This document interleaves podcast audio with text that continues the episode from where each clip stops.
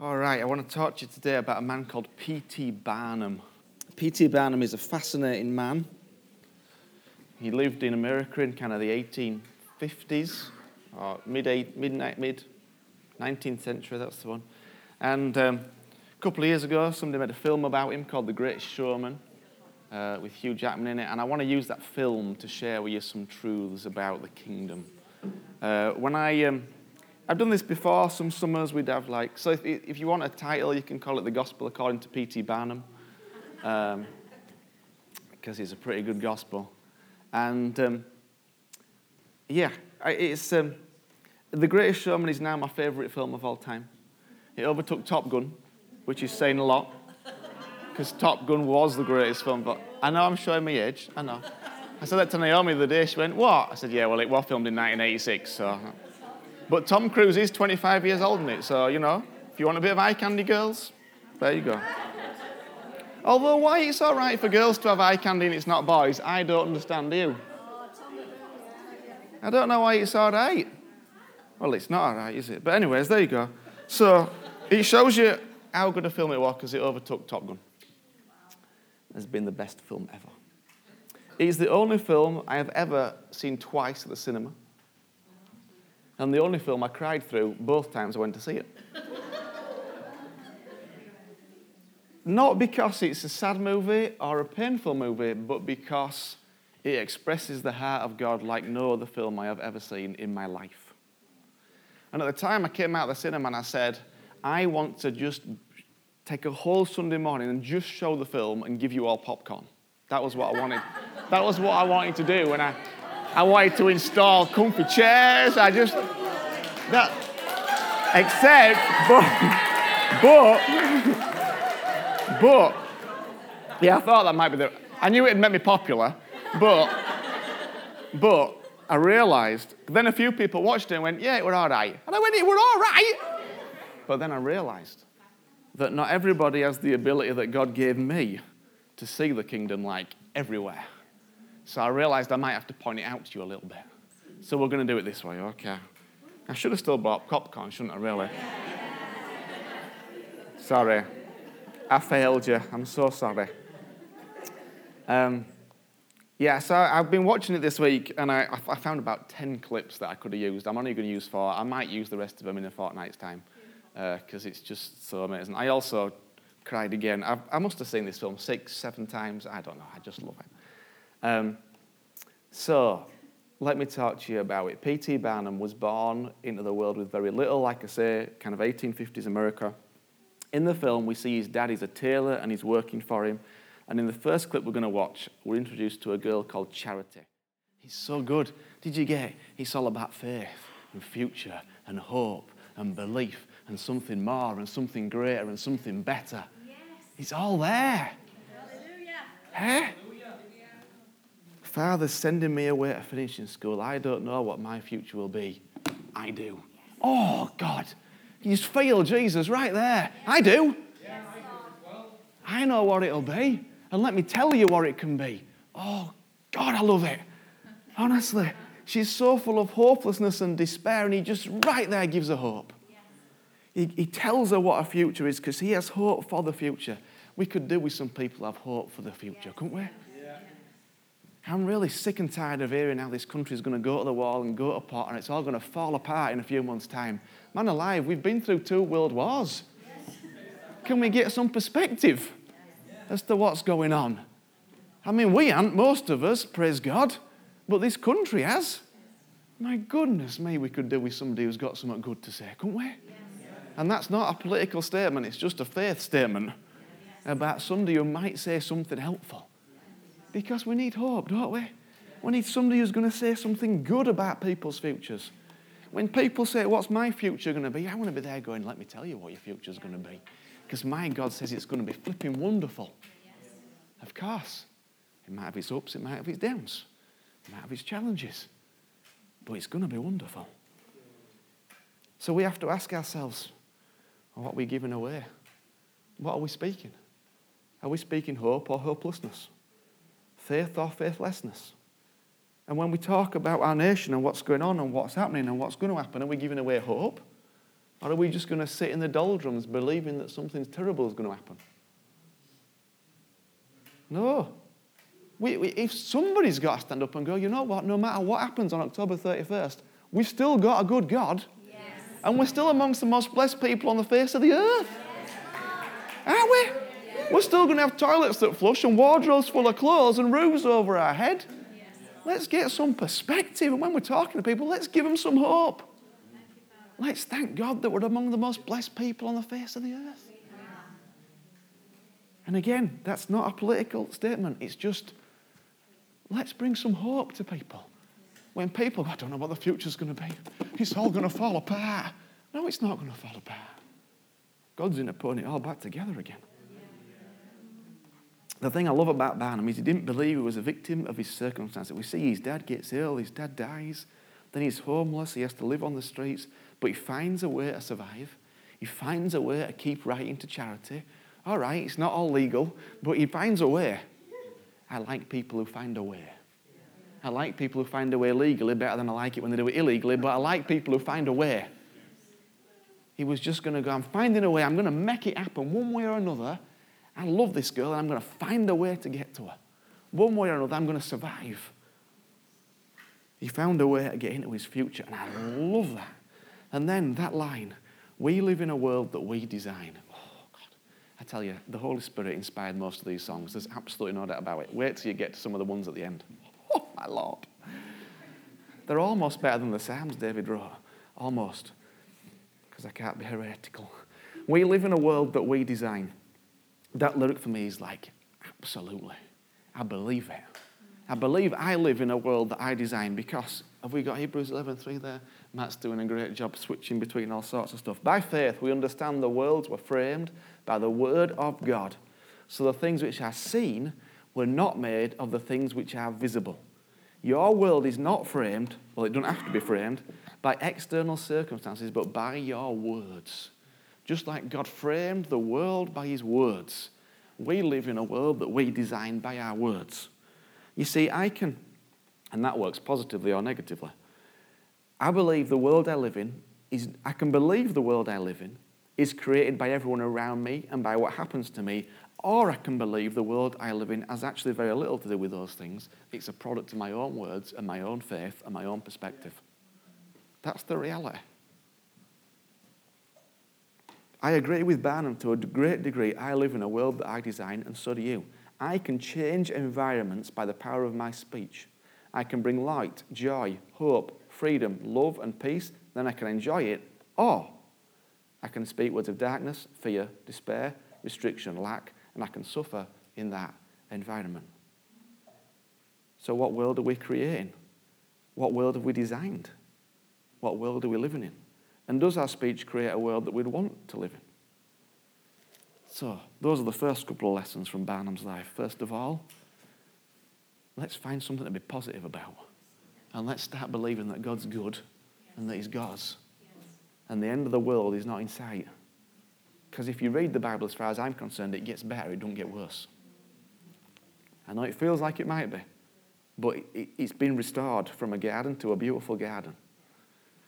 And not by destruction, but by reconciliation and redemption and all those words.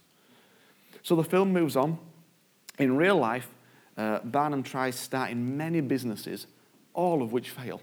And uh, I got so geeky about this, I actually watched the, the director's audio commentary on the film for a little bit. But anyway, it's fascinating. There's a scene, I don't think I'm going to show it, where it shows that she's pregnant, and in the background are all these signs.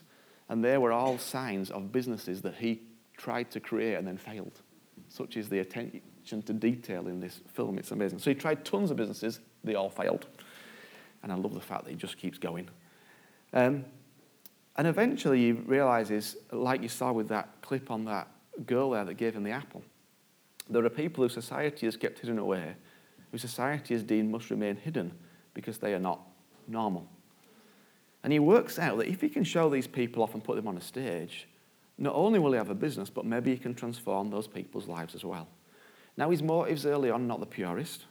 At the beginning, for him, it's about making some money.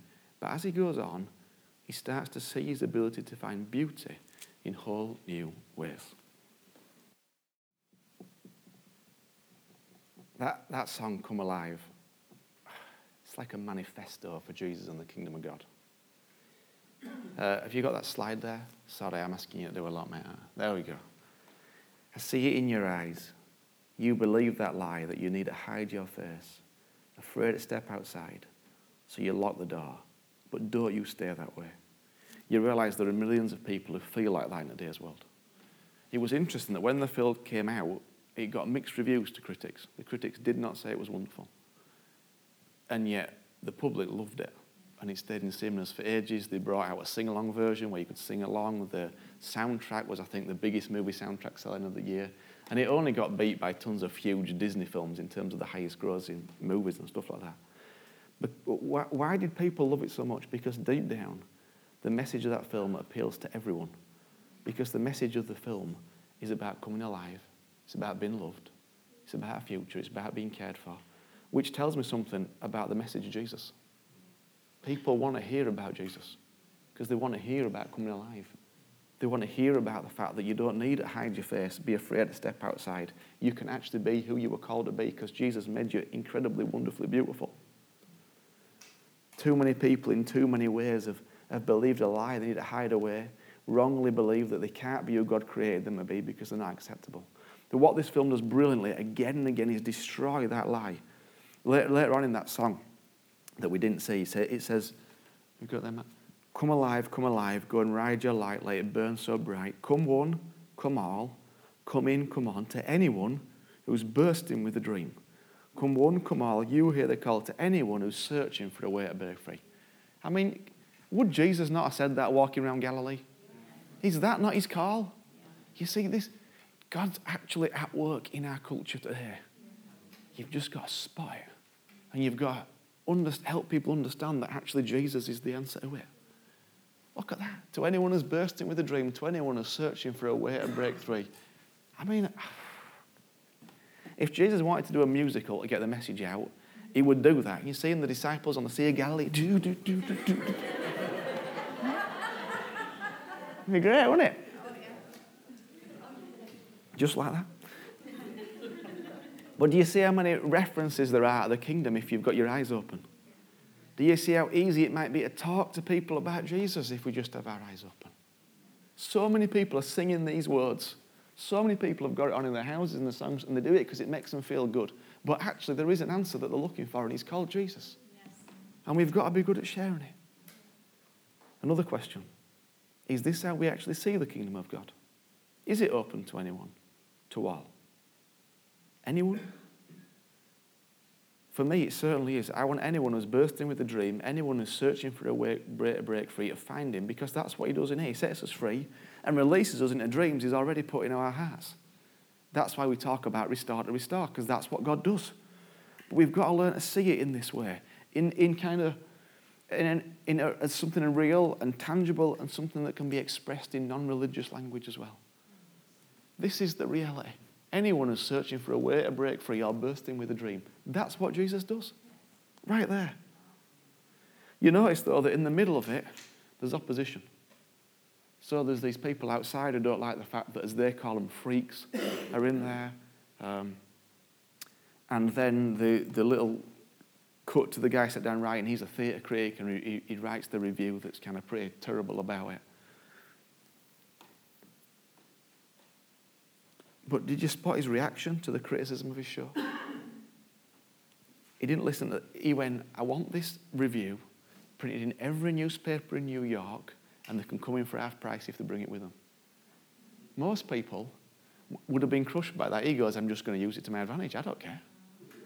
I don't care. He says it's rubbish. And eventually, the word circus, he, he actually created the circus, did P.T. Barnum. That's where it came from.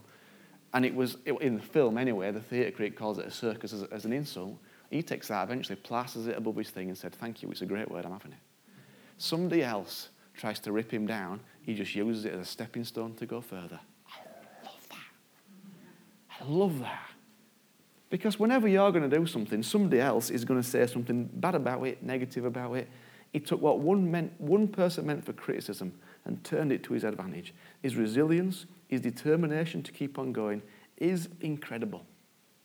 And if we are going to push forward and know everything God's got for us, we're going to need that resilience. We're going to need it when people, because they will, because the people, and they don't understand it. The truth is, the theatre critic didn't understand it. He didn't get what was going on. He's used to looking at plays and operas and all sorts in the theatre. So he goes, What's this? This is not theatre. It was a brand new concept in 1850 odd. It was a review by a man who didn't understand what he was trying to do, but Barnum was not going to let it stop him go further. He wasn't, he refused to allow somebody else's criticism who didn't understand it to stop him. He just used it to his advantage. Okay, I want to show you a final clip for today, which is further on in the movie. At this stage, Barnum has discovered an opera singer called, they've, been to, um, they've been to see the Queen, which he did apparently, uh, and there in the film, he meets an opera singer, Jenny Lind, who is famous across Europe. He's never heard her sing, uh, but promises that he'll set her off in America, um, brings her to New York. He actually promises a 150 night tour and pays her $1,000 a night. Uh, never been done before, and he'd never actually heard her sing. So in the film, she stands there and he goes, I hope she can sing. And uh, it's just a brilliant line of the, the faith and entrepreneurship, and that's a whole backstory. But he takes a massive risk, he, he mortgages everything. Um, but uh, in this clip, he um, is just hired 130 in New York.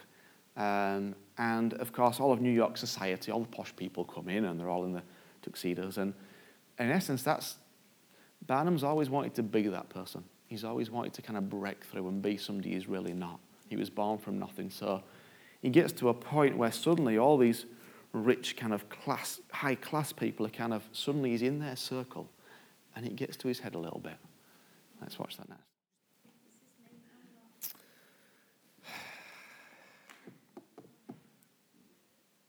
I tell you, the Holy Spirit were in the room when they wrote that song. There's absolutely no doubt about it. There's just no doubt about it. I'm going to take you through some of the words and then we're going to sing it together to finish with because I've got a version with the lyrics on it. Have you got? Oh, he's already on it. Well done. I am not a stranger to the dark. Hide away, they say, because we don't want your broken past. I've learned to be ashamed of all my scars. Run away, they say. No one will love you as you are. If there was ever a commentary on some of our times, and that's it. And None of us are strangers to the dark. We've all, at some point, thought that nobody wants our broken parts, and many of us, if not all of us, have learned to be ashamed of our scars. And many of us, at times, have run away believing that nobody will love us as we are. It's all a nonsense. It's just not true. We are all broken. We all have scars and running away from them has got nothing to do with the kingdom. The kingdom is much more about running towards them because only in running towards them can we be healed of them, bringing them out of the darkness and into the light. Listen, it's all right to have broken parts, it's all right to have scars. It's called being human. It means you've lived this thing called life. The bridge and the chorus go on. But I won't let them break me down to dust. I know there's a place for us, for we are glorious. You see, there's a point when you have to decide whether you're going to use that faith we've already talked about and actually lay out. When the sharpest words want to cut me down, and we, we all know them, we've all experienced them. Some of you have had them this week, even this morning, when the sharpest words want to cut me down. What are we going to do? Are we going to send a flood and going to drown them out? I am brave. I am bruised. I am who I'm meant to be. This is me. Look out, because here I come and I'm marching onto the beat I drum. And of course, it's not, in terms of us, we're marching to the beat Jesus is drumming. He's the drummer, He's the leader, He's drumming it. But we're marching to His beat. I'm not scared to be seen. I make no apologies. This is me. Which, and it kind of brings us back to creating our world with our words. We can allow the words, looks, and judgments to crush us, or we can rise above them. But you see, when when they come out of that thing and there's all the kind of posh, judgmental people stood around and they just stand there, something in your heart, like my heart, goes, oh yeah, doesn't it? Like part of you wants to do that. It wants to be like that because there's something in you that just goes, yes, I want to do that. See, in me, it's like, oh yeah. I just want to stick what little chest I've got out and kind of make it big. No, but there's, a, there's the, there's the big guy, the, the kind of heaviest man, as Barnum calls him, and, and suddenly he goes, he kind of grows as he stands there. And it's that moment when he, and it's a choice, you see. He could have stood there and stayed small, but he makes a choice and goes, No, I'm here anyway. I'm here anyway. What are we going to do when we hear words that crush us? Are we going to accept them or send a flood to drown them out? And that flood, of course, is words back. And of course, this is you. And this is you as you are wounded, bruised, scarred, but also healed and restored and made new. Will we accept that we may be bruised, but we are also brave, and that who God created us to be is exactly who we are meant to be? Will we dare sing words like, I'm not scared to be seen, I make no apologies, this is me? We're going to find out in a few minutes. And kids, this goes for you as well. You are special and unique and wonderful. And you have to, you have to kind of just embrace the fact that you are special and unique and different. All right? Sarah, Seth. Yes, we are. Uniquely beautiful. You three boys back there.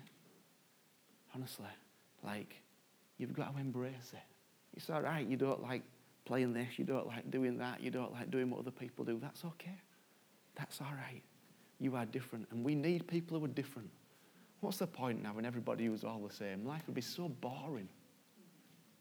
You've got to embrace it, Sam. You've got to embrace it, Susanna. You've got to embrace it. Embrace it. Verse 2 Another round of bullets hits my skin. Well, fire away, because today I won't let the shame sink in. We're bursting through the barricades and reaching for the sun. We're warriors. Yeah, that's what we've become. So they acknowledge, okay, there's going to be another round of bullets.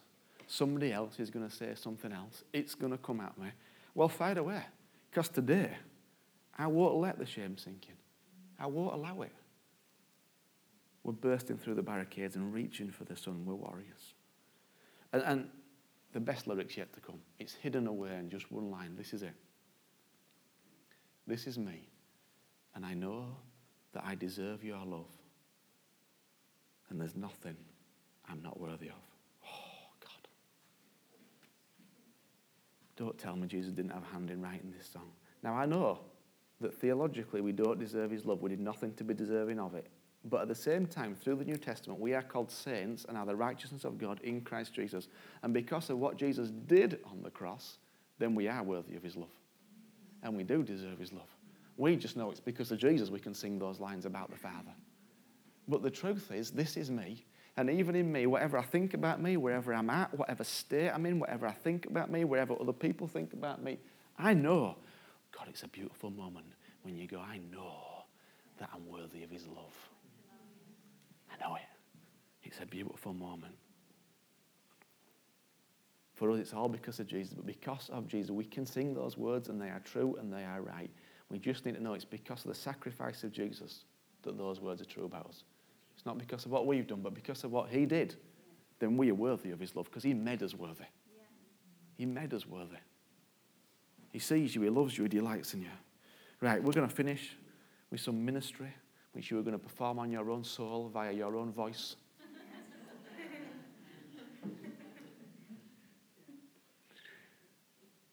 I talked to you about how our words create new worlds. So I've got a version of this with the lyrics on it. We're going to stand I suggest you sing it loud and proud. And if you don't feel like it, I suggest you try doubly hard. Because if you don't feel like it, you need to sing it more than anybody else. Amen? All right, feel free to do the dancing as well. I, do you know what? If somebody could zap me and I could dance like that, would they go, I so want to do that. I don't know why you're laughing. I can, I can do it. All right, come on, let's get on our feet.